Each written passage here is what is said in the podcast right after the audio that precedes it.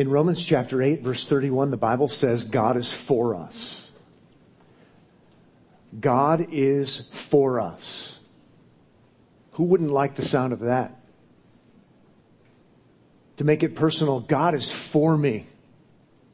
If there's a God and He's all powerful and all knowing, all wise, for Him to be for me, I'm for that. Who wouldn't be for that? God is for us. And then you bring it into the Christian realm, which is in Romans chapter 8, and, and we hear that God is for us. And we think to ourselves, that's right, that's good, I'm encouraged. And yet, if we're honest, hopefully respectfully honest, we might think, if God is for me, then why don't I have a very good life? If God is for me, why the pain? If God is for me, why the disease? If God is for me, why the conflicts? These are the kinds of questions that, that godly men and women have grappled with. Read through the Psalms. There's this, this struggle and there's this questioning God, why is this happening? In a sense, it's God, if you're for me, why are my circumstances like this? And it doesn't feel like you're for me. If God is for us, why all those things? Well, the short answer, because really that's not primarily in view, primary in view today, the short answer is He's for us. The bad circumstances we experience and the conflicts we experience are never promised to be removed for Christians until Christ returns. When Christ returns, there will be perfect, the Bible says, equity, perfect justice. There will bring, he will bring restoration. The resurrected one will bring resurrection, so there's no more pain. And so, we might not feel like God is for us. And in a sense, we shouldn't feel like God is for us circumstantially until God fulfills his promises in Christ and Christ returns. With that said, this morning what we're going to talk about is what it means for God to be for us. What does it mean? What, what exactly does God mean when He tells us in His Word in Romans chapter 8, verse 31, He's for us? What difference does that make in my life? How can that sustain me through the happenstance and circumstance? As a pastor, I want us to look at Romans chapter 8, which is a very pastoral kind of chapter, encouraging people who are in tough circumstances, which is how it's always been since the fall. How does it encourage us to know that God is for us in the here and now when oftentimes it doesn't look like it and it doesn't feel like it? And so again, if you haven't seen that text, I mentioned it a couple of times. It is in Romans chapter 8, verse 31, where we do have that statement, God is for us. How is he for us?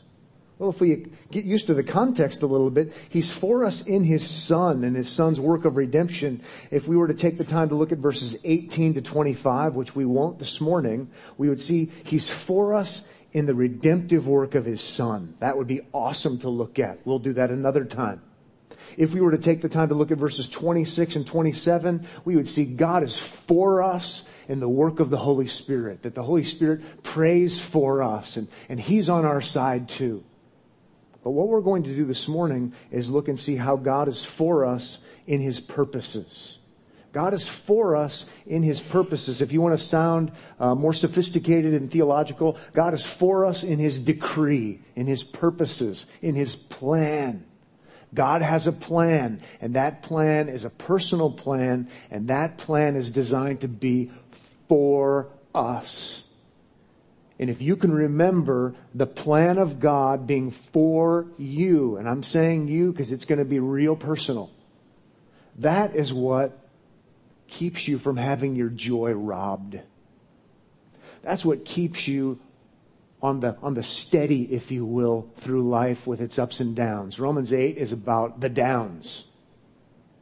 It's about dealing with this issue. How can, how can I have the, the joy of the Lord as my strength? And, and how can I be steady? And how can I be persevering? And how can I have joy? And how can I be encouraged when what I see with my eyes isn't encouraging?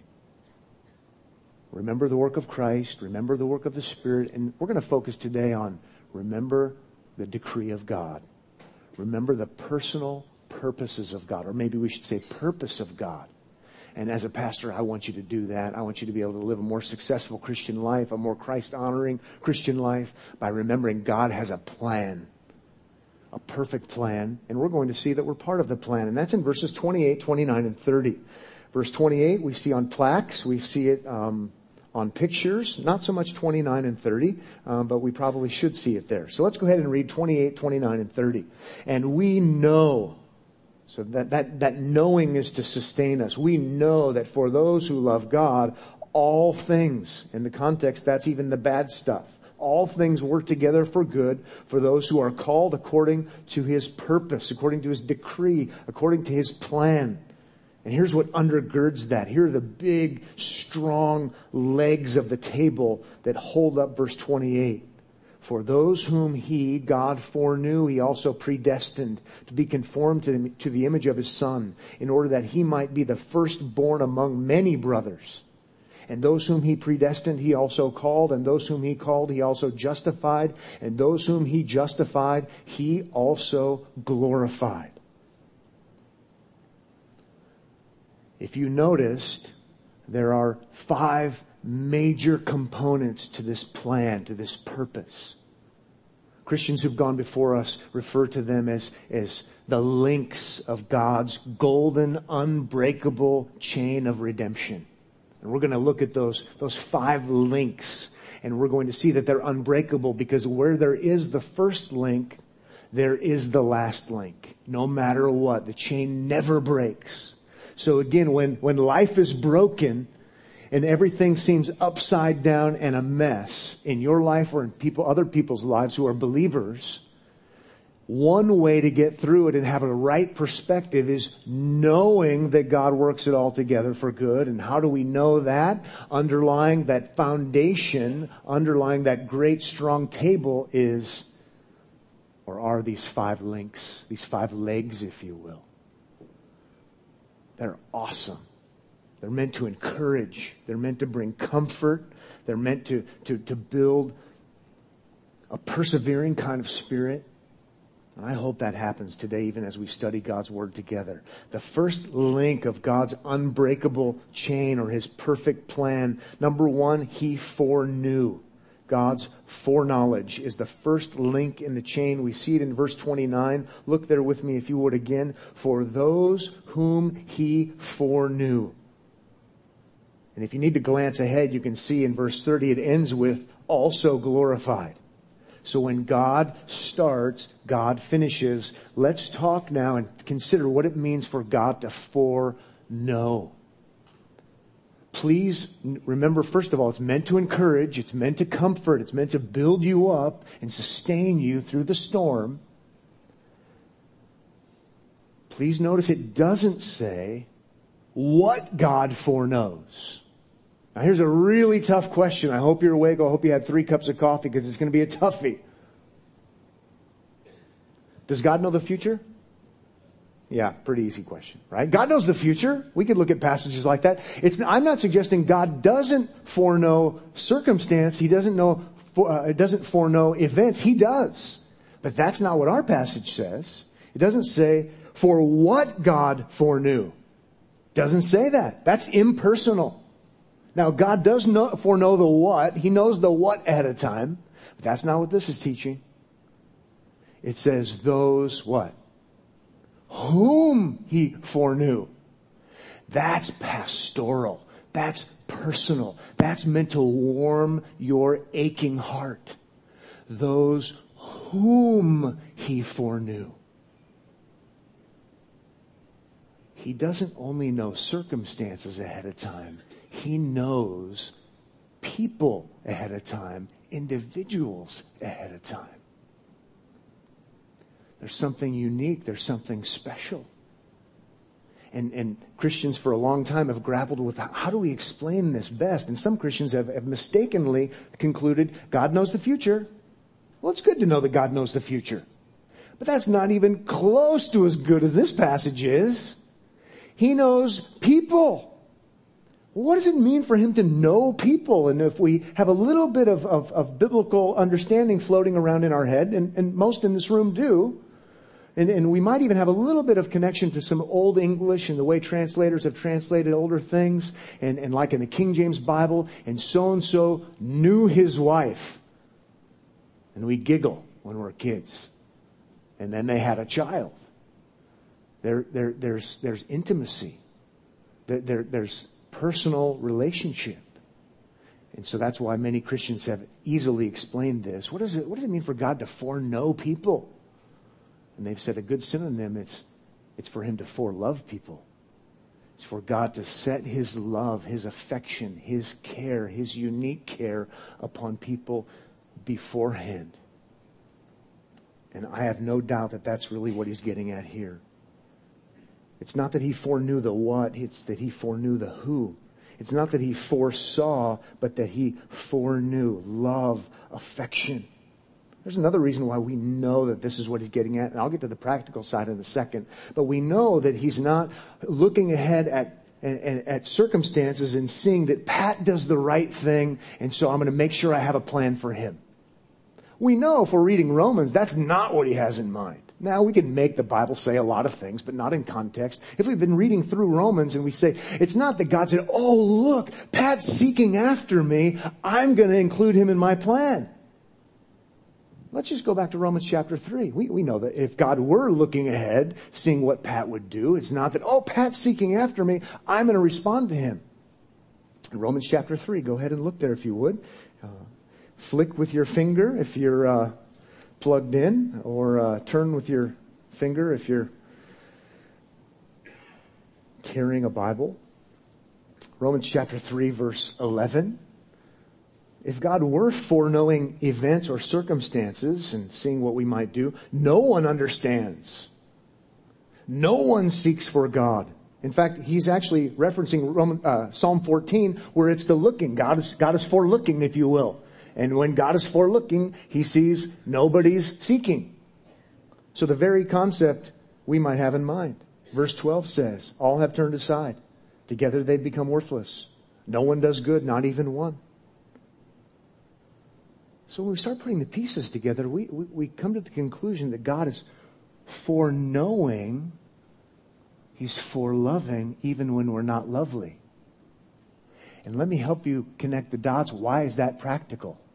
Because when your life is in an upheaval and circumstances are bad and maybe you're not looking so worthy yourself, not looking so spiritually beautiful yourself,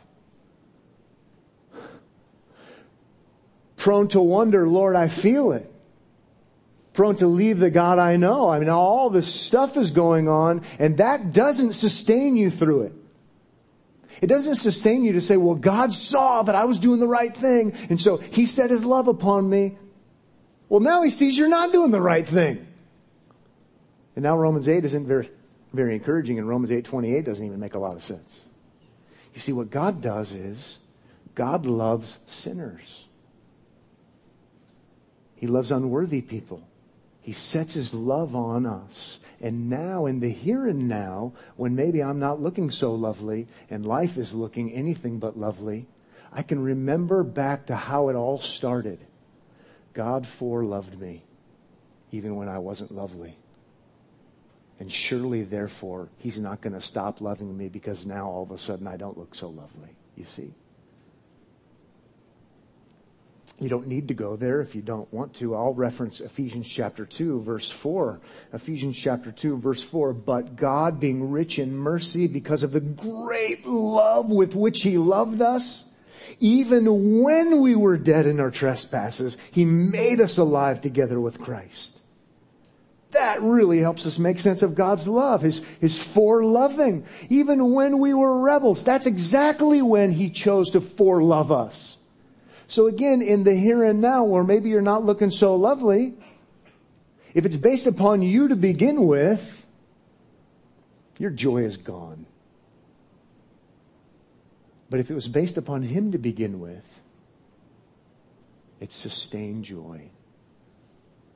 God loved you when you were unlovely. Romans chapter 5. While we were yet what? Sinners, Christ died for us.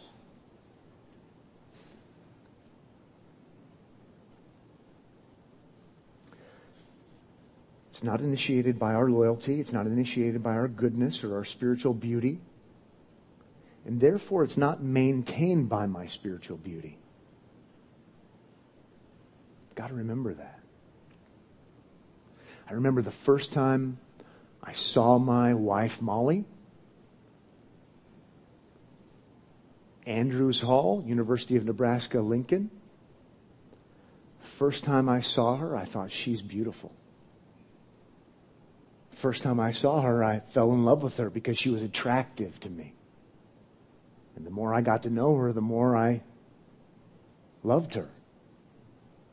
So I, I fell in love with her right away. Love at first sight.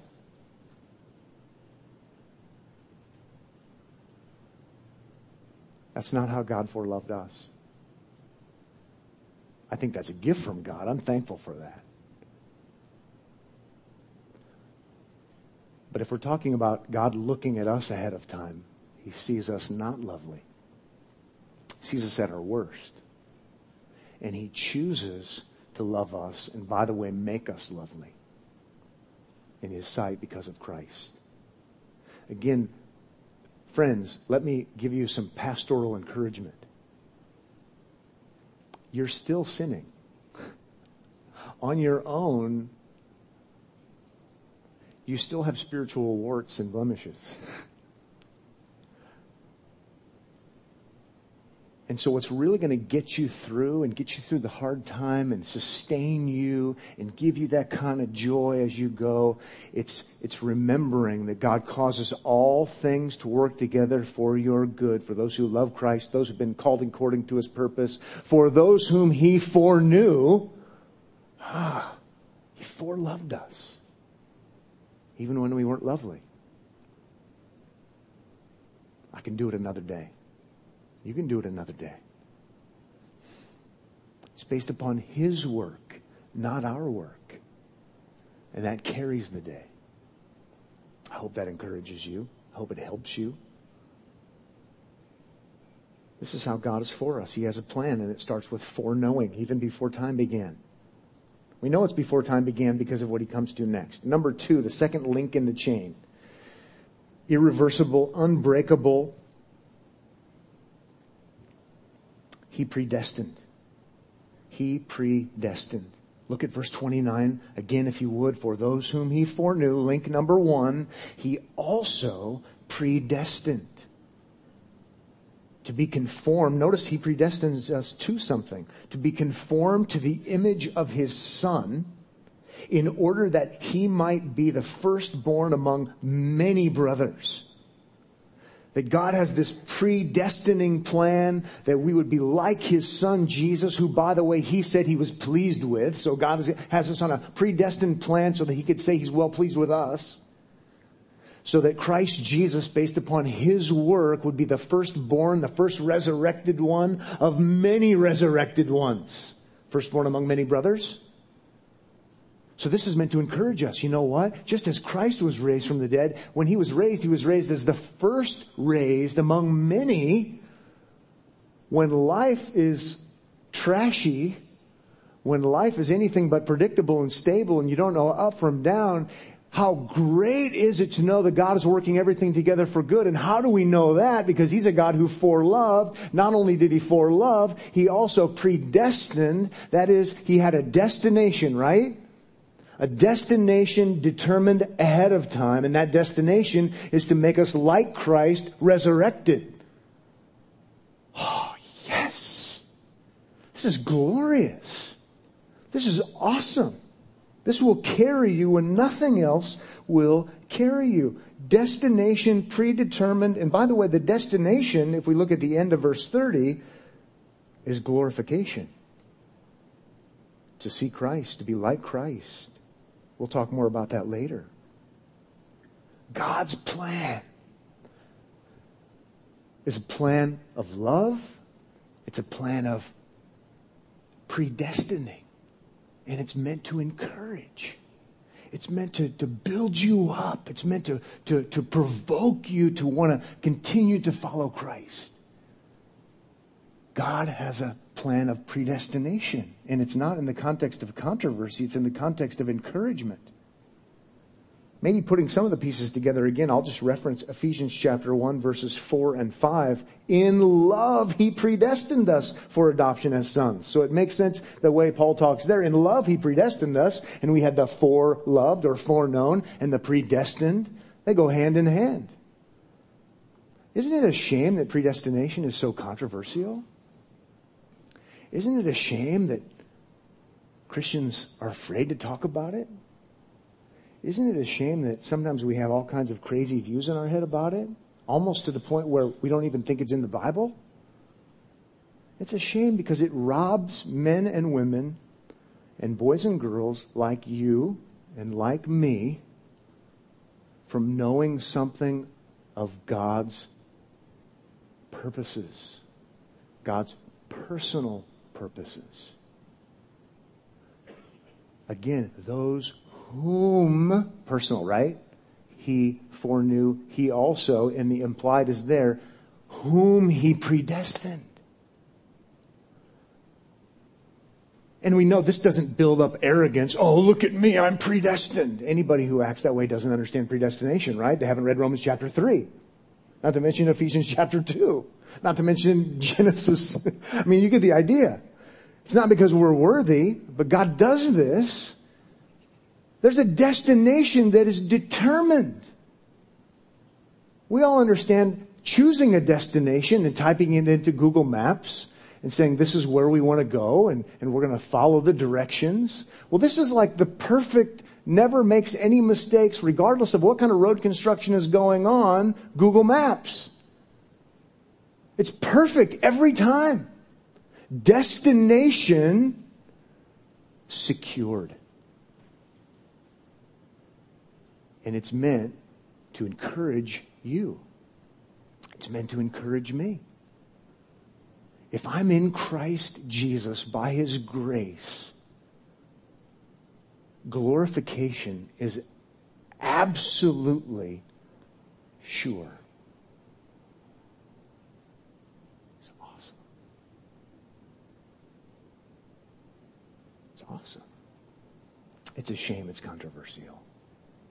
I'm willing to engage in the controversy. Not here, not right now, because Romans 8 is pastoral. I'm willing to engage in the controversy. I will fight for the clarity and the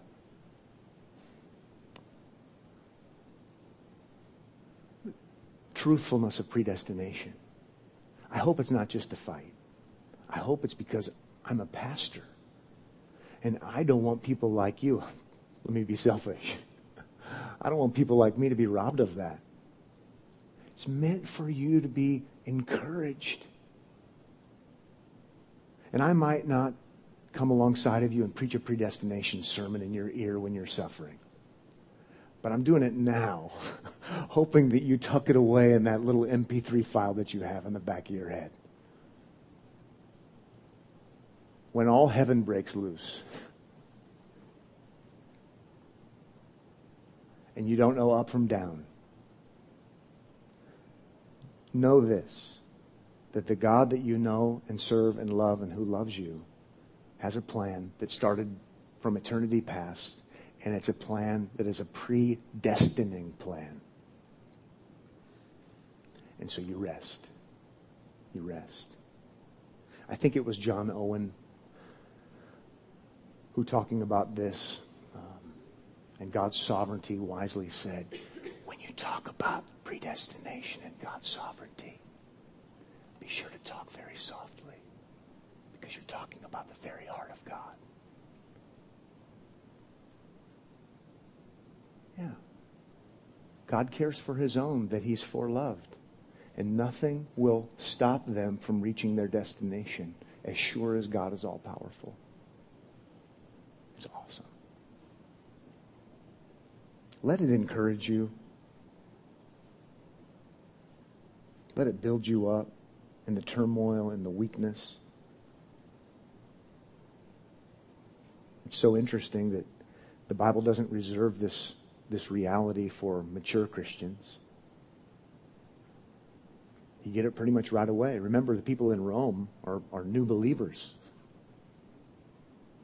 and they're learning this stuff. It's not just for the academy. It's also interesting. You read, you know, we tell, we tell unbelievers to read the Gospel of John, which I think is a good idea. Sometimes I think maybe since we're um, so Gentile, uh, maybe Mark is better because that's a, a gospel written to Gentiles, but I'm all for telling unbelievers to read any gospel account. Don't get me wrong. But the Gospel of John, as one pastor said, is like the most predestinarian book in the whole Bible. But you know what? Jesus didn't hold back from speaking about these things.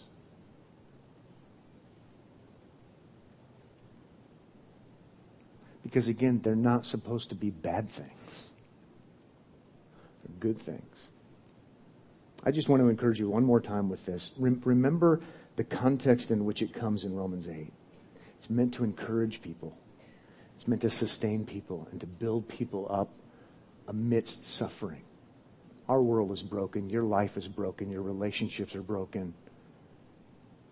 Isn't it good to know that there is a destination called glorification and God has predetermined it? It's great. It's how we know Romans 8:28 can be true. Number 3, he called. There's the next link in the chain. He he called Verse 30 And those whom he predestined, he also called. And those whom he called, he justified, and those whom he justified, he also glorified. So the called will be glorified. Um, it, it seems now we move into time. Foreknowing before time, predestining, especially in light of Ephesians 1, before time, God's plan. And then God's plan enters into time, and there's calling. God calls us. And then we move on to justification, which happens by faith. That's in time as we know it. And then we move on to glorification. That's time in the future as we know it. But now we're entering into time as we know it, that God calls us. And if God calls us, He's going to glorify us, is, is the reality, is the idea. That God calls people to salvation, and that's meant to encourage us. Now, you should know that sometimes in the Bible, I don't get stuck in the technical details today, but just remember or know, sometimes in the Bible, calling is used in a very general sense. We preach the gospel to everybody. We issue the gospel call. Jesus said, um, many are called, few are chosen. It's used in a general sense. Sometimes the Bible uses calling that way. But other times the Bible, especially the apostle Paul, doesn't use calling the same way Jesus does. Just like we have words that mean different things in different contexts, right? And what I say in a certain context means one thing, what I say in another context might mean something else. The way the apostle Paul uses calling is it's for people who are Christians, the called, sometimes he calls them. They're the called of God. Or people who most certainly will become Christians. Like he's saying here. Those whom he foreknew, he predestined those he predestined. He called. It's this, what theologians call the effective call, the effectual call. When God's Spirit works and calls you to salvation, it's a guarantee you're going to be glorified because that's how the links in the chain work. It, it's this tractor beam calling, if you will. it's a sure calling. Both are important. Both are true. It's important that we don't confuse the two or we'll confuse our role with God's role. That's happened throughout church history. So what we do is we call everyone to believe, and we do the general call. Believe in the Lord Jesus and you will be saved. We do the Romans chapter 10 call. We, we, we preach Christ to anyone and everyone. Acts chapter 17, uh, God is calling everyone everywhere to repent. General call. It's our privilege and joy to do that as ambassadors. And then we know full well, if we know our Bibles very well, even just our passage, that God, the Spirit, is the one who issues the effective call, the internal Holy Spirit wrought call. And we know for sure that that one works every time. Because those whom he foreknew, he also predestined. Those he predestined, he also called. Those he called, he also justified. Those he justified, he also glorified. My general call is not effective every time, right? Right now, I'll say, if you believe on the Lord Jesus Christ, you will be saved.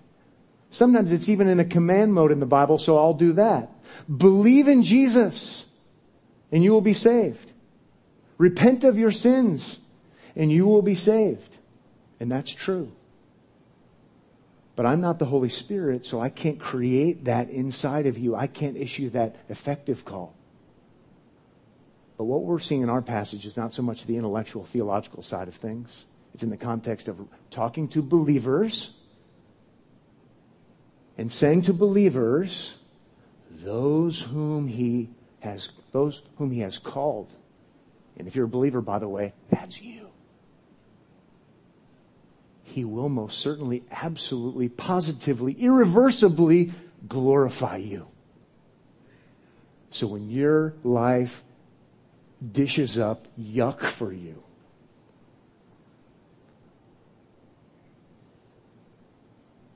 just know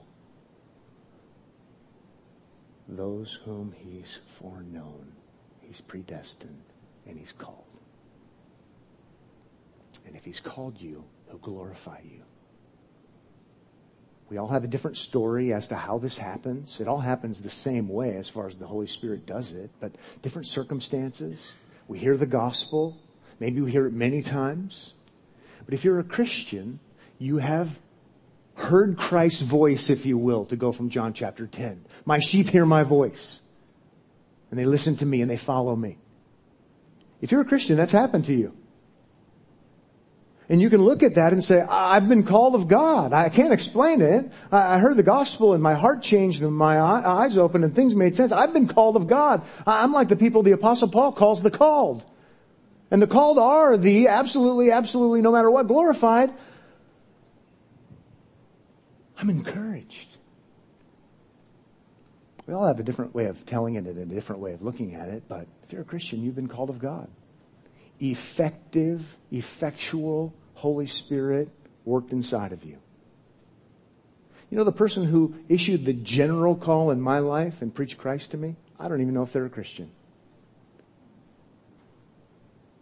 It, it, it's, it's sad and sickening to even think about. I don't even know. And so I could get all crazied out and all freaked out and, well, then am I really a Christian? And those whom he has foreknown, he's also predestined. Those he's predestined, he's called. What I do know is I heard Christ's voice in the gospel, and by God's grace, I can't explain it. Only by God's calling could this happen. I responded. And so my security and my assurance and my steadfastness doesn't have to be affected by the junky circumstances that even surround that. The called of God. Again, it's not like, yeah, I'm the called of God. Look at me, I'm awesome. Nobody who really understands that understands this thinks that way. Read Romans 1, 2, 3, 4, 5, 6, 7, 8. you say, Who am I? No idea. But I know I've been called of God. And so, by God's grace, I'm going to persevere through this. I'm going to be sure and steady, even though everything around me is unsteady.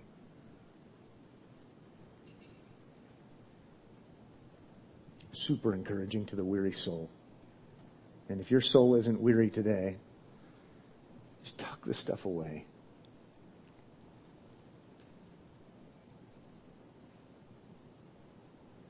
I alluded to it, but I'll just reference it blatantly. John chapter 10, verse 3. The sheep hear his voice, and he calls them his own sheep by name and leads them out. I like that, complimenting our passage because it emphasizes the personal side of things. Jesus calls his own sheep by name and leads them out. So again, it's not this big, super complicated theological construct. Even though we can look at it from that level. It's personal, just like Romans 8 is personal. Jesus knows his own sheep and he knows his own sheep by name and he leads them out.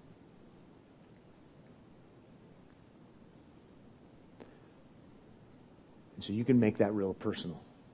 If you're a Christian, Jesus knows you personally, cares about you personally, and it's a personal call. And when we put the pieces together, you just have to know that that personal care even reaches back into eternity past. It's all part of this great plan. God causes all things to work together for good to those who love God and those who've been called according to his purpose. Ah. 828 is awesome. God is awesome. Christ is awesome. His love for you is beyond what you could imagine. And let that minister to your heart and encourage you. Especially when times aren't awesome.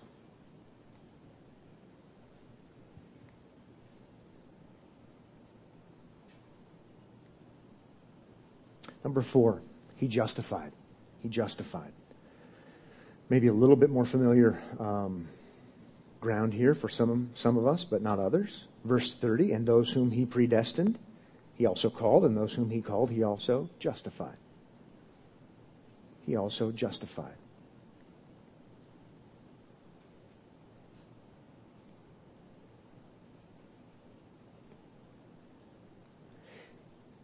Want to make sure I get this right in a succinct form.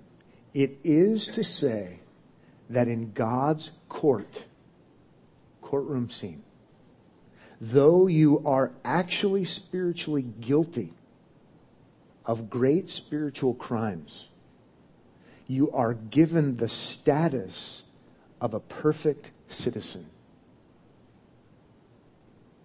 It is to say that in God's court, again, though you are actually guilty of spiritual crimes, great spiritual crimes, you are given the status of a perfect citizen.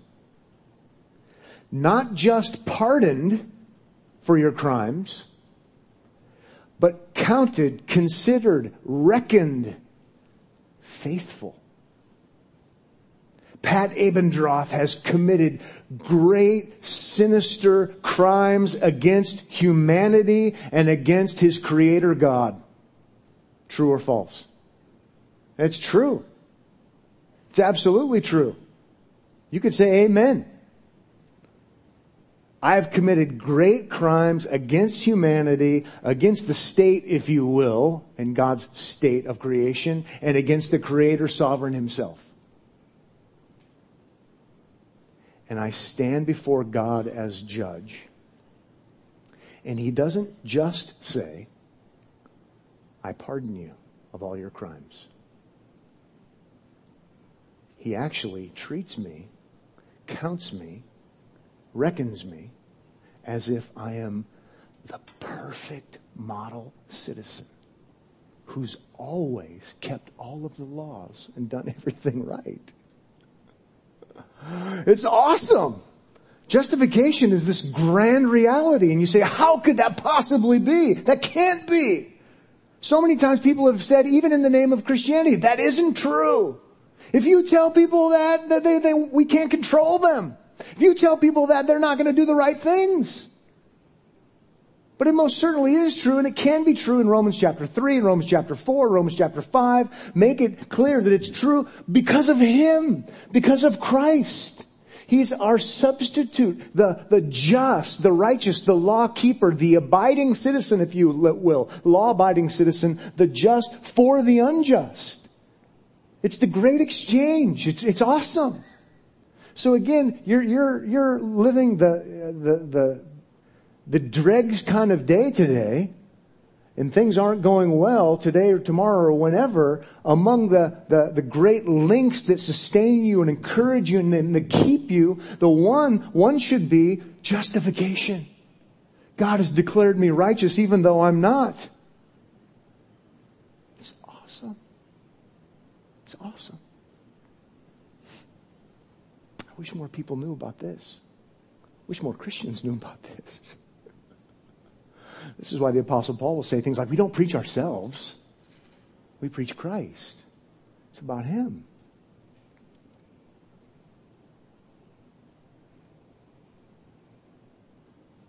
You know, Martin Luther would talk about the accuser, Satan. you know, telling him what a sinner he was. And eventually, by God's grace, Martin Luther figured out that it's a good idea to agree with the devil, at least in some ways. You know, you're right. Christ is my righteousness. That's justification.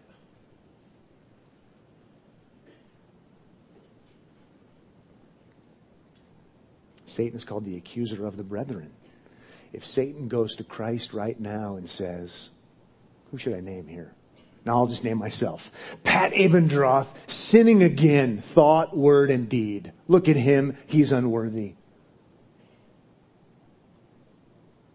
Jesus would be lying to say that's a lie. But Jesus claims us as his own. He is our advocate at the right hand of the Father, interceding on our behalf. He's mine, not because of his inherent goodness, but because of my perfect work on his behalf. See, that will sustain you. That gets you through. That's practical. And again, so I'm willing to fight the, the justification battles. The justification is, is only by grace and only through faith, only because of the finished work of Christ. And, and that's necessary, and it's always been necessary throughout the history of humanity since the fall. But we have to remember that it's not meant to just be for that. The reason we would want to do battle for those great realities is so that we can, even on a practical level, say, I can live through suffering and I can live through pain and I can live through a lot of things because I have been declared righteous in the eyes of God. And when other people don't like me, don't think I'm righteous, think I'm bad, want to talk bad about me, and say all these things bad about me, you know what? On a certain level, I can say, You're right.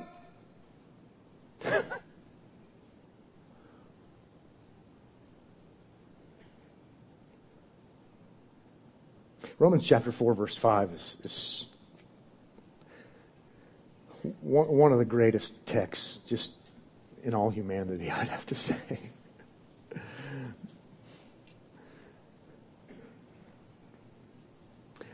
It says in verse 5 And to the one who does not work, but believes or trusts or depends in him, that is Christ in our context in this finished work, who justifies the ungodly, that's us.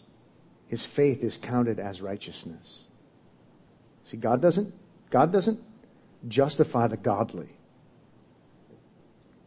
He justifies the ungodly. That's a great, great thing for you to remember and to know. In God's court, when He says, I declare that you are a model citizen in my court,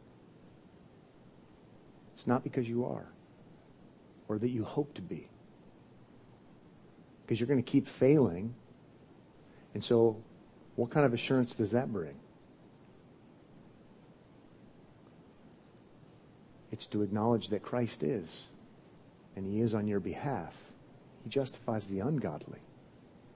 Because Christ really is righteous. He really is the model citizen who did all the things right. So good. He is so good. That's what I should say. It's all because of Christ. And that's greatly to be comforting for us. Again, I, am a broken record, but remember the context here is comfort, encouragement. And so many times we think, well, this is just so academic and, and this is so lofty and, and, and called. There's two different kinds of calling, effectual and general, and foreknew, forelove, not what, but whom. It's personal. Got to remember that. Got to remember predestination. When I mention that to my Christian friends in the Bible study that I do at Panera, they all look at me like I'm horrible and mean and angry and prideful. And I mean, what? I think I just, I just need something practical. Just remember that this is in your Bible meant to warm your heart and stabilize you and motivate you in the context of practical. God justifies the ungodly. Oh, and by the way, those whom he justifies, now we're to number five, he also glorifies, icing on the cake. Okay? It's awesome. We can do this one quickly. Number five, God is for us in this way too. He's for us. Look at the end of verse 30. And those whom he justified, he also glorified. That means he, he has us in a perfected state, fully restored.